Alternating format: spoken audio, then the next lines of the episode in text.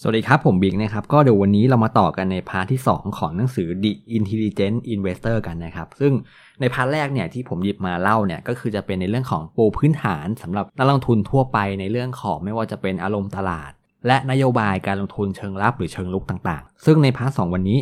จะเป็นการเจาะลึกไปถึงเรื่องของการวิเคราะห์หลักทรัพย์ แล้วก็การคัดเลือกหลักทรัพย์ หนังสือเล่มนี้เองนะครับ คุณ Warren Buffett ก็จะบอกว่ามีบท 2 บทนะครับ ที่เขารู้สึกว่าสำคัญมาก ๆ ก็คืออยู่บทที่ 8 ก็คือเรื่องของตลาดและอารมณ์ตลาดส่วนอีกบทหนึ่งที่ให้ความสำคัญไม่แพ้กันนะครับ ก็คือบทที่ 20 ก็คือเรื่องของ margin of safety นะครับ ซึ่งวันนี้เดี๋ยวเราจะมาทำความเข้าใจกันนะครับว่าประเด็นหรือว่าคำพูดที่คุณวอร์เรนบัฟเฟตต์เนี่ยพูดบ่อยมากก็คือคำว่า margin of safety เนี่ยมันหมายความว่าอย่างไร และมันมีวิธีการดูอย่างไร เพราะฉะนั้นเดี๋ยวเรามาเริ่มกันที่บทที่ 11 กันนะครับบทนี้ พูดถึงเรื่องของการวิเคราะห์หลักทรัพย์สำหรับนักลงทุนทั่ว ๆ ไปนะครับเดี๋ยวเราจะมีลึกไปอีกนะครับว่าการวิเคราะห์หลักทรัพย์ในเชิงลุกและเชิงรับเป็นอย่างไรนะครับทีนี้เดี๋ยวเรามาเริ่มกันที่การวิเคราะห์แบบทั่ว ๆ ไปก่อน ทีนี้ผมขอย้อนกลับไปนิดนึงนะครับตามนิยามของคุณเกแฮมเขาบอกว่าการวิเคราะห์หลักทรัพย์ คือ การที่เราพยายามหามูลค่าหุ้น ในปัจจุบันหรืออนาคตก็ได้นะครับ แล้วนำมาเปรียบเทียบกับราคาในปัจจุบันครับ โดยการวิเคราะห์นั้นต้องเป็นไปตามหลักการและเหตุผล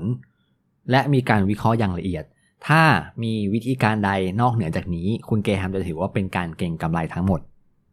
ซึ่งสาระสำคัญต่อจากนี้นะครับ คุณเกแฮมเนี่ยก็พยายามให้เรามุ่งเน้นนะครับ ที่จะทำความเข้าใจว่าการวิเคราะห์ทั่วไปนั้นเป็นอย่างไร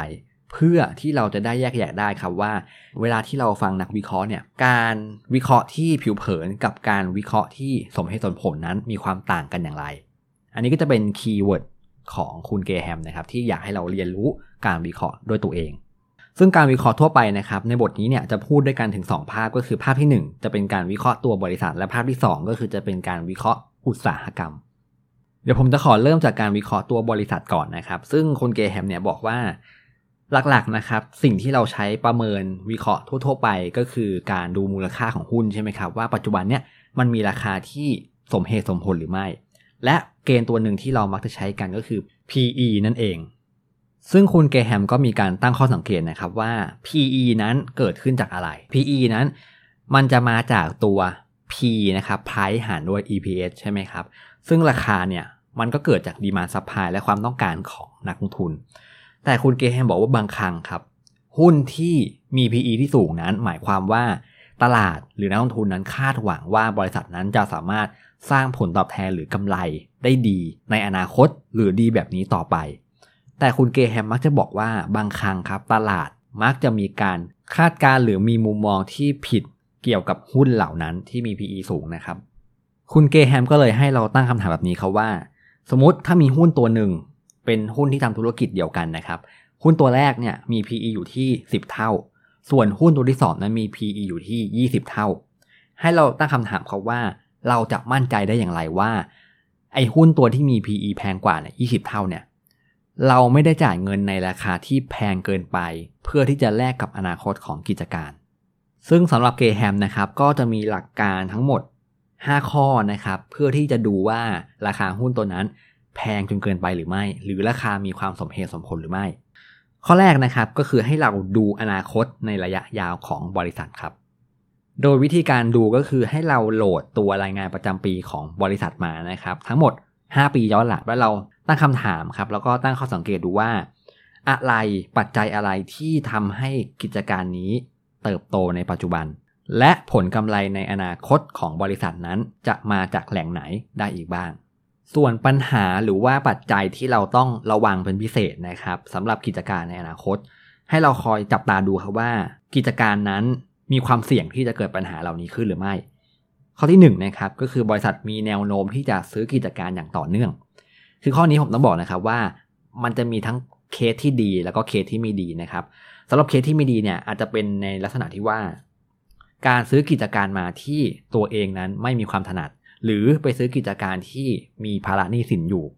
หรือไปซื้อกิจการที่กำลังประสบปัญหาอยู่ ซึ่งแบบนี้ลักษณะนี้จะทำให้กิจการนั้นมีความเสี่ยงในอนาคตได้ ส่วนปัญหาสิ่งที่เราต้องจับตาข้อที่2นะครับก็คือบริษัทนั้นมีการพยายามที่จะก่อหนี้หรือพยายามที่จะขายหุ้นเพิ่มทุนอยู่ตลอดเวลาหรือไม่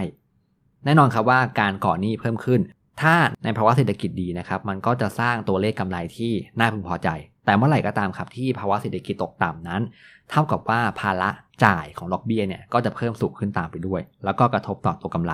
ส่วนการเพิ่มทุนนั้นแน่นอนครับว่า ก็จะไปเพิ่มของ dilution effect นะครับหรือว่าทำให้ตัว EPS นั้น ลดลงเนื่องจากจำนวนหุ้นที่เพิ่มมากขึ้น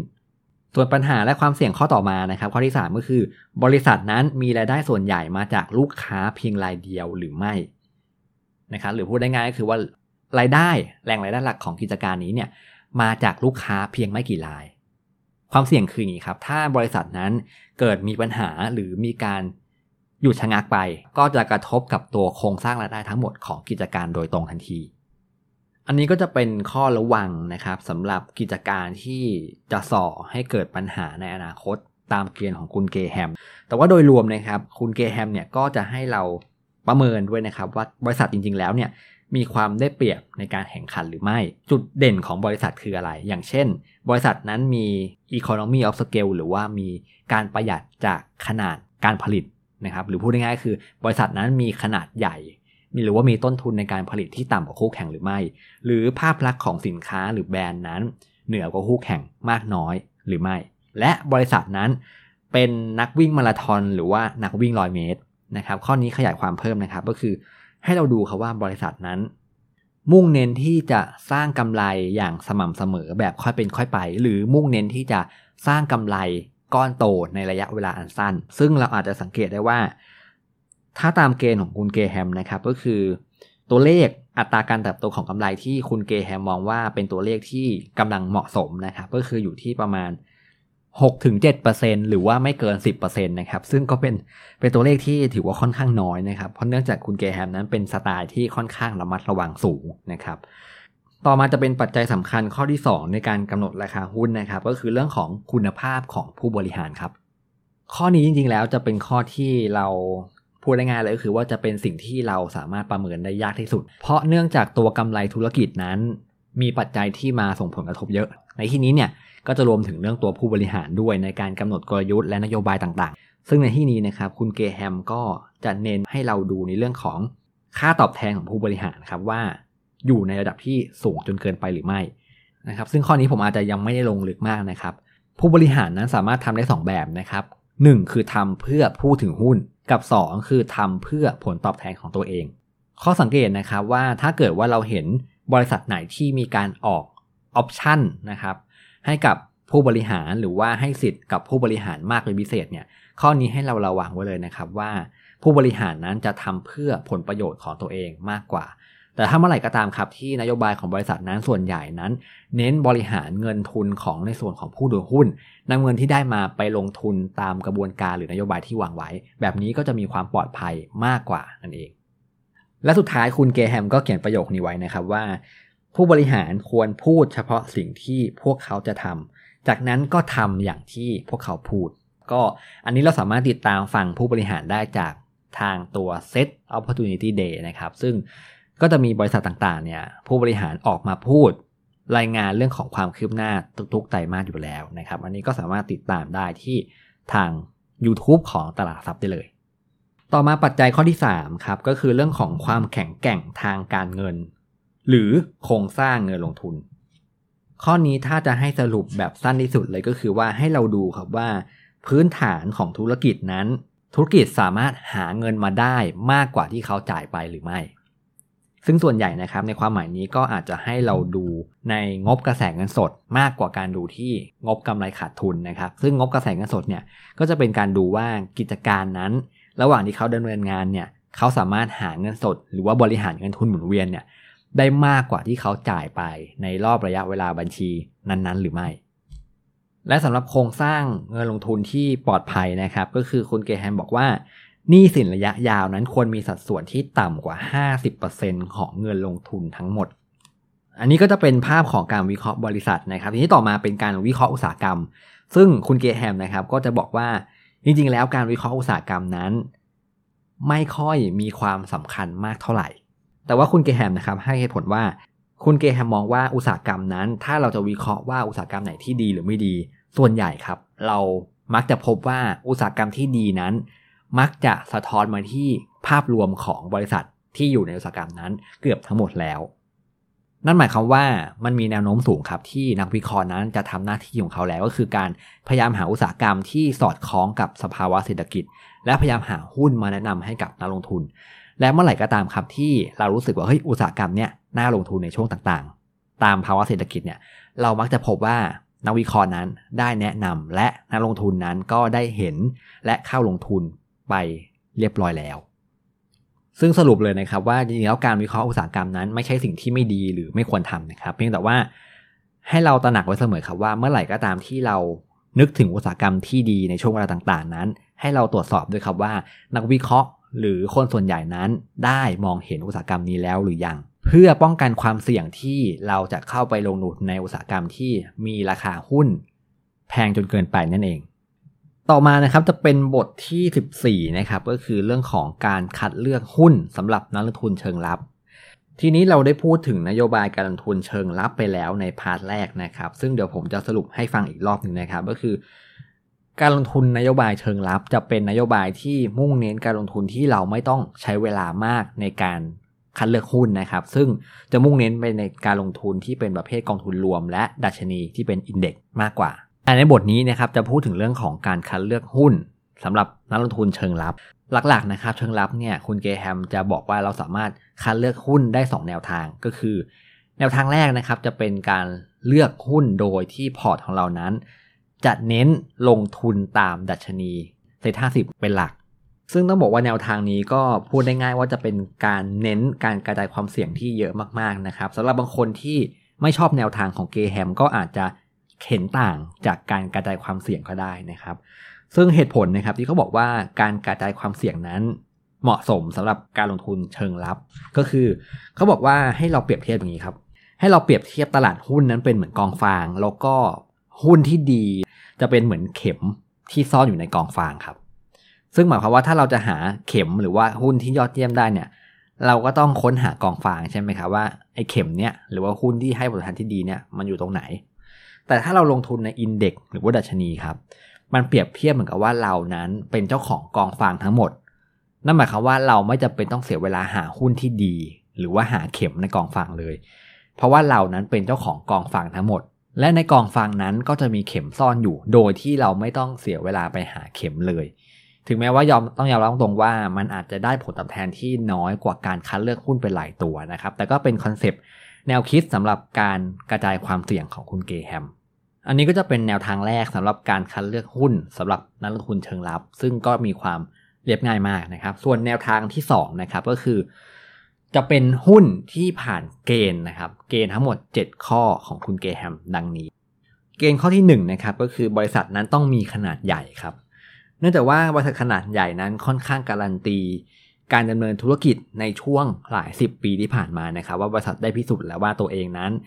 ได้สามารถเติบโตจนมีขนาดใหญ่และมีความมั่นคงได้นะครับ ตรงนี้ไม่ได้มีเหตุผลอะไรเพิ่มเติมนะครับ เพียงแต่ว่าเชิงลับนั้นเน้นบริษัทที่มีขนาดใหญ่เป็นข้อแรก ข้อที่2นะครับฐานะการเงินที่แข็งแกร่ง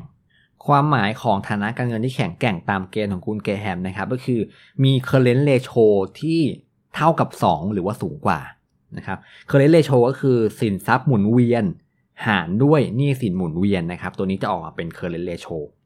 และ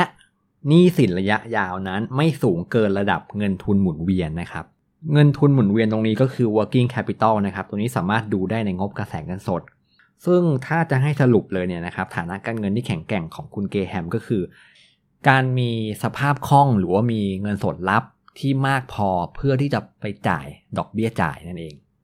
เกณฑ์ข้อที่3นะครับก็คือความมีเสถียรภาพของผลกำไร ซึ่งข้อนี้คุณเกแฮมบอกว่า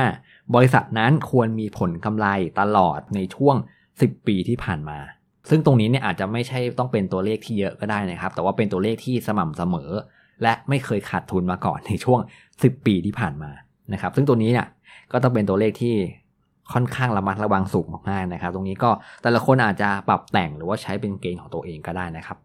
เกณฑ์ข้อที่4นะครับก็คือเรื่องของประวัติการจ่ายเงินปันผล ต่อเนื่องกันเป็นระยะเวลาอย่างน้อย 20 ปีนะครับ ซึ่งซึ่ง 20 ปีนะครับในปัจจุบันอันนี้แต่ละคนอาจจะลองไปเป็นกันบ้านดูก็ได้นะครับว่ามีกี่บริษัทครับที่จ่ายปันผลมาตลอดตั้งแต่มีการเข้าตลาดมา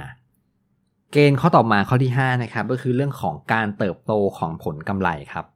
ซึ่งข้อนี้เนี่ยคุณเกเฮมบอกว่ากำไรต่อหุ้นเฉลี่ยในช่วง 3 ปีล่าสุด จะต้องสูงกว่ากำไรต่อหุ้นเฉลี่ย ในช่วง 3 ปีของเมื่อ 10 ปีที่แล้วนะครับ อย่างน้อย 30%ตรงนี้หลายๆคนอาจจะฟังแล้วงงนะครับเดี๋ยวผมจะขึ้นภาพให้ดูนะครับ ซึ่งในตัวอย่างเนี่ยเขาบอกว่าสมมตินะครับว่า ถ้าเราหากำไรเฉลี่ยนะครับ 3 ปี ในช่วงปี 1991 ถึงปี 1993 เนี่ย เฉลี่ย 3 ปีนี้เนี่ยมี EPS เฉลี่ยเท่าไหร่ แล้วนำมาเทียบกับ EPS เฉลี่ยในช่วงปี 2000 ถึง 2002 นะครับดูว่าปี 2000 ถึง 2002 นี้เนี่ยมี EPS เฉลี่ยเท่าไหร่ แล้วก็เอา 2 ตัวนี้ครับมาเทียบกันว่าของในอดีตเนี่ยมันโตขึ้นมา 30%หรือไม่ ซึ่งพูดได้ง่ายก็คือ EPS เนี่ยจะโตเฉลี่ยปีละ 3%หรือไม่นั่นเอง ซึ่งตรงนี้นะครับคุณเกแฮมไม่ได้อธิบายไว้ชัดเจนนะครับว่าเพราะอะไรเขาถึงต้องเอาเฉลี่ย 3 ปี เทียบกับ 3 ปีของ 10 ปีที่แล้วด้วย แต่ว่าถ้าจะให้สรุปง่ายๆเลยนะครับ ก็คือดูแค่ว่า EPS มีการเติบโตเฉลี่ยนั้น ปีละ 3%หรือไม่ ส่วนเกณฑ์ข้อที่ 6 นะครับ ก็คืออัตราส่วนราคาต่อผลกำไรที่ไม่สูงจนเกินไป หรือก็คือตัว PE ที่ไม่สูงจนเกินไปนั่นเอง ในที่นี้นะครับคุณเกแฮมบอกว่าเขาแนะนำให้เราไม่ควรซื้อหุ้นที่มี PE สูงเกิน 15 เท่า ของผลกำไรเฉลี่ยในช่วง 3 ปีที่ผ่านมา คือตรงนี้หมายความว่าอย่างนี้นะครับ ก็คือเราไม่ควรซื้อหุ้นที่มีราคาในปัจจุบันเนี่ยสูงกว่าผลกำไรเฉลี่ยในช่วง 3 ปีที่ผ่านมา นั่นหมายความว่า การหา PE ในข้อนี้เราจะไม่ได้ใช้ PE ในปัจจุบันนะครับ แต่ว่าเราจะเอา PE ที่เราคำนวณขึ้นมาเองครับ ก็คือ ให้เราใช้ P นะครับตัว P เนี่ยก็คือราคาในปัจจุบัน แต่เราจะหารกับ EPS ที่เป็นเฉลี่ย 3 ปีย้อนหลังครับ และตัวเลข PE ที่ออกมานี้ ก็ไม่ควรเกิน 15 เท่านะครับ ตามเกณฑ์ของคุณเกแฮม และเกณฑ์ข้อที่ 7 ข้อสุดท้ายนะครับ ก็คืออัตราส่วนราคาต่อมูลค่าตามบัญชี ไม่สูงเกิน 1.5 เท่า หรือในที่นี้ก็คือตัว price to book value นั่นเองนะครับ อันนี้ก็จะเป็นเกณฑ์ 7 ข้อสำหรับกรณีที่เราจะคัดเลือกหุ้นสำหรับนักลงทุนเชิงลับนะครับ สุดท้ายนะครับเมื่อเราได้หุ้นมาแล้วเนี่ย คำแนะนำพื้นฐานของคุณเกแฮมก็คือจะถูกครอบด้วยคำว่าหุ้นนั้น ราคาจะต้องไม่แพงจนเกินไป ซึ่งความหมายของหุ้นที่ไม่แพงจนเกินไปในมุมมองของคุณเกแฮมก็คืออย่างนี้ครับ ให้เราดูอัตราส่วน e a r n i n g yield earning yield ตรงนี้คือส่วนกลับของ PE นะครับ ซึ่งก็คือจากเดิมเนี่ย PE คือเอา P หารด้วย EPS ใช่ไหมครับ แต่ earning yield จะเอา EPS หารด้วย P ครับ ซึ่งเลโชตัวนี้สะท้อนถึงเรื่องของผลตอบแทนจากการถือหุ้น ที่ไม่ใช่เงินปันผลนะครับ ให้เราดูว่าถ้าเมื่อไหร่ก็ตามที่ earning yield ตัวนี้ มันสูงกว่าอัตราดอกเบี้ย นั่นหมายความว่า การลงทุนในหุ้นนั้น มีความน่าสนใจมากกว่าการลงทุนในหุ้นกู้ หรือพันธบัตรรัฐบาลนั่นเอง ซึ่งตรงนี้ครับจะเป็นหัวใจสำคัญของคำว่า margin of safety ด้วย เดี๋ยวส่วนนี้ผมจะไปพูดเสริมใน part สุดท้ายนะครับจะจะมีอีก part หนึ่งก็คือเป็น part ของ margin of safety โดยเฉพาะเลยนะครับ โดยสรุปนะครับการคัดเลือกหุ้นสำหรับนักลงทุนเชิงรับในมุมมองของคุณเกรแฮมนะครับก็คือคุณเกรแฮมเนี่ยจะให้เรามุ่งเน้นการใช้กลยุทธ์ในการป้องกัน ซึ่งการป้องกันที่เนี่ยก็คือเป็นการที่เราใส่ใจกับราคาหุ้นณขณะนั้นเสมอ ซึ่งในความหมายนี้เนี่ยบางครั้งมันก็อาจจะขัดแย้งกับสัญชาตญาณในการลงทุนของมนุษย์ เราลงทุนเนี่ยเราก็คาดหวังผลลัพธ์ของการเปลี่ยนแปลงของราคา ซึ่งการเปลี่ยนแปลงของราคานั้น มันก็เป็นเรื่องของอนาคต แต่อนาคตนั้นเป็นสิ่งที่เราไม่สามารถคาดการได้ครับ แล้วก็มีปัจจัยที่จะมากระทบมากมาย แต่การมองอนาคตหรือมองระยะยาวนั้น ก็ไม่ใช่สิ่งที่ผิดนะครับเพียงแต่คุณเกแฮมบอกว่า การมองในปัจจุบันนั้นมีความสำคัญมากกว่า เพราะปัจจุบันก็จะเป็นจุดเชื่อมโยงไปหาอนาคตได้เช่นเดียวกัน ดังนั้นครับกลยุทธ์การป้องกันหรือว่าการลงทุนเชิงรับนั้น จะเป็นการป้องกันไม่ให้เราซื้อหุ้นมาในราคาที่แพงจนเกินไปนั่นเองนะครับอันนี้ก็จะเป็นภาพรวมของการคัดเลือกหุ้นสำหรับนักลงทุนเชิงรับบทต่อมานะครับจะเป็นเรื่องของการคัดเลือกหุ้นสำหรับนักลงทุนเชิงรุกนะครับเดี๋ยวผมจะขอทบทวนนโยบายการลงทุนเชิงรุกเมื่อ part แรกนิดนึงนะครับ นักลงทุนเชิงรุกนะครับนโยบายหลักๆ ของเขาก็คือเป็นการลงทุนในหุ้นเหมือนกัน เพียงแต่ว่านักลงทุนเชิงลุกนั้นจะมีเวลาในการศึกษาหรือว่ามอนิเตอร์มากกว่านักลงทุนเชิงลับ แล้วก็การลงทุนเชิงลุกนั้น ไม่จำเป็นจะต้องให้ผลตอบแทนที่มากกว่าเชิงลับเสมอไปนะครับ เพราะฉะนั้นแล้วเชิงลุกในที่นี้หมายถึงว่าลุกที่จะศึกษาหาข้อมูลมากกว่าเชิงลับนั่นเอง ทีนี้เกณฑ์ในการลงทุนนะครับก็จะ คล้ายๆ กับนักลงทุนเชิงลับเลยนะครับ แต่ว่าจะมีการตัดบางข้อออกไปนะครับ ซึ่งเดี๋ยวเรามาดูกันว่ามีเกณฑ์อะไรบ้าง เกณฑ์การลงทุนเชิงลุกนั้นมีทั้งหมด 5 ข้อ ข้อที่ 1 ก็คือเรื่องของฐานะการเงินครับ ฐานะการเงินในที่นี้คือต้องมีสินทรัพย์หมุนเวียนที่สูงเป็น 1.5 เท่าของหนี้สินหมุนเวียนนะครับ หรือว่าสูงกว่านั้น แล้วก็ตัวหนี้สินเนี่ยรวมนะครับหนี้สินรวมเนี่ยจะต้องไม่สูงเกิน 110%ของสินทรัพย์หมุนเวียนสุทธิ ซึ่งข้อหนึ่งนะครับในเรื่องของฐานะการเงินถ้าเทียบกับเชิงลับแล้วก็คือ ของเชิงลับเนี่ยไอตัวสินทรัพย์หมุนเวียนสุทธินะครับจะต้องเป็น 2 เท่าของหนี้สินหมุนเวียนนะครับแต่ว่าเชิงลุกเนี่ยจะลดลงเหลือ 1.5 เท่า ซึ่งก็คือความเข้มงวดนั้นจะน้อยลงมา เพื่อเปิดโอกาสให้เราได้กรองหุ้นได้มากขึ้นนั่นเอง ส่วนข้อที่2นะครับก็คือเรื่องของความมีเสถียรภาพของผลกำไร บริษัทนะครับจะต้องไม่ขาดทุนเลยในช่วง 5 ปีล่าสุด ซึ่งถ้าเป็นเชิงลับก็จะไม่ขาดทุนเลยในช่วง 10 ปีล่าสุดนะครับ เพราะฉะนั้นนี้ก็จะเป็นเกณฑ์ข้อที่ 2สำหรับเชิงลุก ข้อที่3นะครับมีการจ่ายปันผลในปัจจุบัน ทีนี้ข้อนี้นะครับเงินปันผลเนี่ยคุณเกแฮมไม่ได้บอกไว้นะครับว่าคำว่าจ่ายเงินปันผลในปัจจุบันนี้จะต้องจ่ายเท่าไหร่ เพราะฉะนั้นข้อนี้เรื่องการจ่ายปันผลแต่ละคนอาจจะใช้เกณฑ์หรือว่าวิจารณญาณส่วนบุคคลได้เลยนะครับ ต่อมานะครับเกณฑ์ข้อที่ 4 ก็คือเรื่องของการเติบโตของผลกำไร ผลกำไรนะครับของบริษัทของปีที่แล้วจะต้องสูงกว่าผลกำไรใน 5 ปีก่อนหน้าครับ ก็คือข้อนี้นะครับคุณแกแฮมไม่ได้เขียนบอกนะครับว่า ตัวผลกำไรเนี่ยเป็นเฉลี่ยย้อนหลังไปกี่ปีนะครับของปีไหน เพียงแต่ว่าคุณเกแฮมต้องเขียนมาเลยครับว่าผลกำไรของปีที่แล้วจะต้องสูงกว่าผลกำไรของปี 1966 แล้วก็ในบรรทัดต่อมาเนี่ยเขาบอกว่าข้อมูลตรงเนี้ยเป็นข้อมูลณปี 1970 ตรงนี้นะครับแต่ละคนอาจจะตีความได้หลากหลายนะครับ แต่ผมจะตีความว่าคุณเกแฮมนั้นบอกว่าให้เราดูเรื่องของการเติบโตของผลกำไร ในปีปัจจุบันเทียบย้อนหลังไป 4-5 ปี ต้องมีการเติบโต ส่วนเกณฑ์ข้อที่ 5 เกณฑ์ข้อสุดท้ายนะครับ ข้อนี้เป็นเรื่องของราคาครับ คุณเกแฮมบอกว่าราคาต้องอยู่ในระดับที่ต่ำกว่า 1.2 เท่า ของสินทรัพย์ที่มีตัวตนสุทธิ ในที่นี้นะครับสินทรัพย์ที่มีตัวตนสุทธิก็คือเป็นสินทรัพย์ที่หักออกด้วยหนี้สินแล้วก็หักค่าความนิยมออกไป หรือพูดง่ายๆก็คือจะเหลือเป็นตัวสินทรัพย์ที่จับต้องได้เพียวๆนะครับ อย่างเช่นที่ดินอาคารแล้วก็อุปกรณ์ แต่ข้อนี้หลายคนอาจจะตั้งคำถามดูก็ได้ว่าไอ้สินทรัพย์ที่ดินอาคารและอุปกรณ์นั้น เป็นมูลค่าณปัจจุบันอัปเดตแล้วหรือไม่ หรือเครื่องจักรบางตัวนั้นมีค่าเสื่อม หรือว่าเป็นเครื่องจักรที่ใช้มานานแล้วหรือไม่นะครับอันนี้ก็อาจจะขึ้นอยู่กับเกณฑ์แต่ละบุคคลได้เลยนะครับ แต่ทีนี้ครับข้อนี้จะมีข้อที่ผมสงสัยนิดนึงนะครับ ก็คือตัวของเกณฑ์เนี้ยคุณเกแฮมไม่ได้อธิบายไว้อย่างละเอียดนะครับว่าต้องทำหน่วยให้มันเท่ากันหรือไม่ เพราะข้อนี้เขาบอกว่าราคาเทียบกับสินทรัพย์ที่มีตัวตนสุทธิ แต่สองตัวนี้นะครับมันเป็นคนละหน่วยกัน ซึ่งราคานี้เป็นราคาต่อหุ้น แต่สินทรัพย์ที่มีตัวตนสุทธินั้น มันยังเป็นภาพรวมของกิจการทั้งหมด ยังไม่ได้แปลงมาเป็นต่อหุ้น เพราะฉะนั้นแล้วข้อนี้ถ้าเราจะคำนวณนะครับ อันนี้ผมเข้าใจเองนะครับว่า เราอาจจะต้องแปลงให้เป็นหน่วยเดียวกันครับ สมมุติถ้าเราจะใช้แบบแรกก็คือ แปลงราคาหุ้นให้เป็น Market Cap ก็คือเอาราคาคูณจำนวนหุ้นทั้งหมดแล้วก็เทียบกับสินทรัพย์ที่มีตัวตนสุทธิได้เลย หรืออีกแบบหนึ่งก็คือ ให้เราแปลงสินทรัพย์ที่มีตัวตนสุทธิตรงนี้ ที่เป็นมูลค่าหลักหลายร้อยล้านของกิจการนะฮะ แปลงให้เป็นสินทรัพย์ต่อหุ้นครับ ก็คือเอาสินทรัพย์ที่มีตัวตนสุทธิเนี่ยมาหารด้วยจำนวนหุ้น แล้วก็จะได้เป็นมูลค่า สินทรัพย์ที่มีตัวตนต่อหนึ่งหุ้น แล้วก็เอามาเทียบกับราคาหุ้นในปัจจุบัน ซึ่งตรงนี้ต้องตอกจำไว้นิดนึงนะครับ ว่าเป็นสิ่งที่ผมคาดการขึ้นมาเองนะครับ อันนี้คุณเกแฮมไม่ได้เขียนบอกไว้นะครับว่าต้องเปรียบเทียบอย่างไรนะครับ แต่เพียงแต่คุณเกแฮมแค่บอกว่า ราคานั้นต้องอยู่ในระดับที่ต่ำกว่า 1.2 เท่าของสินทรัพย์ที่มีตัวตนสุทธิ ซึ่งอันนี้ก็จะเป็นภาพของเกณฑ์ในการคัดเลือกสำหรับนักทุนเชิงลุก ซึ่งผมจะสรุปความแตกต่างของเชิงลุกกับเชิงรับไว้ดังนี้นะครับ ก็คือ เชิงลุกเนี่ยจะค่อนข้างมีความเข้มงวดน้อยกว่า นั่นหมายความว่าจะเปิดโอกาสให้เราเจอหุ้นขนาดกลางและขนาดเล็กได้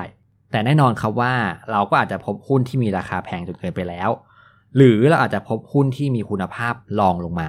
หรือความเสี่ยงที่เพิ่มขึ้นก็ได้ แต่ความเสี่ยงที่เพิ่มขึ้นตรงนี้ก็กับอาจจะเป็นตัวที่เราจะต้องคาดหวังผลตอบแทนที่สูงขึ้นด้วยหรือไม่ อันนี้ขึ้นอยู่กับเกณฑ์ของแต่ละบุคคลนะครับ ที่สำคัญทั้งหมดคุณเกแฮมเน้นย้ำเสมอว่าหุ้นที่เราซื้อมานั้นต้องมีราคาไม่แพงจนเกินไป ทีนี้ไม่แพงจนเกินไป เดี๋ยวเราจะมาดูในนิยามของคุณเกแฮมนะครับว่า ซื้อจุดไหนถึงจะได้เปรียบในเรื่องราคา และณจุดไหนที่เป็นสิ่งที่เขาเรียกว่าราคาที่ถูก หรือมี margin of safety ที่สูงนะครับ เดี๋ยวเรามาดูที่บทสุดท้ายกันนะครับ ก็คือเรื่องของ margin of safety บทนี้เป็นหนึ่งในสองบทที่คุณวอร์เรนบัฟเฟตต์บอกว่าเป็นบทที่สำคัญที่สุด แต่ผมก็พบความแปลกใจเช่นกันครับว่าเป็นบทที่มีความสั้นที่สุดเช่นเดียวกัน ซึ่งบทนี้จะเป็นการพูดถึงเรื่องความปลอดภัยในการลงทุน ซึ่งเดิมเนี่ยเรามักจะพบว่าความปลอดภัยในการลงทุนนั้น จะเกิดขึ้นเมื่อตลาดเป็นขาขึ้น มีแต่ปัจจัยบวกไม่มีปัจจัยลบเลย แต่ว่าสิ่งนี้เนี่ยเป็นสิ่งที่คุณเกแฮมก็ให้ตั้งข้อระวังไว้นะครับว่า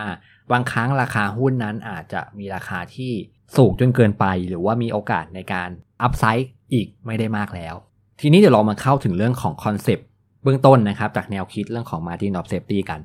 ย้อนกลับไปเมื่อก่อนนะครับ อย่างที่เราทราบกันดีแล้วใช่ไหมครับว่าสมัยก่อนนั้น การลงทุนที่นิยมก็คือเป็นการลงทุนในตราสารหนี้ และคอนเซปต์ Margin of Safety นี้เองเนี่ยก็เริ่มจากแนวคิดที่มาจากการลงทุนในตราสารหนี้ครับ ซึ่ง concept ที่เราใช้กันเมื่อก่อนนะครับ จะมีดังนี้ครับ ก็คือให้เราดูว่าความสามารถในการทำกำไร จะต้องสูงกว่าระดับของดอกเบี้ยจ่ายครับ ยิ่งความสามารถในการทำกำไรสูงกว่าดอกเบี้ยจ่ายมากเท่าไหร่ ก็จะยิ่งมี margin of safety ที่สูงมากขึ้นเท่านั้น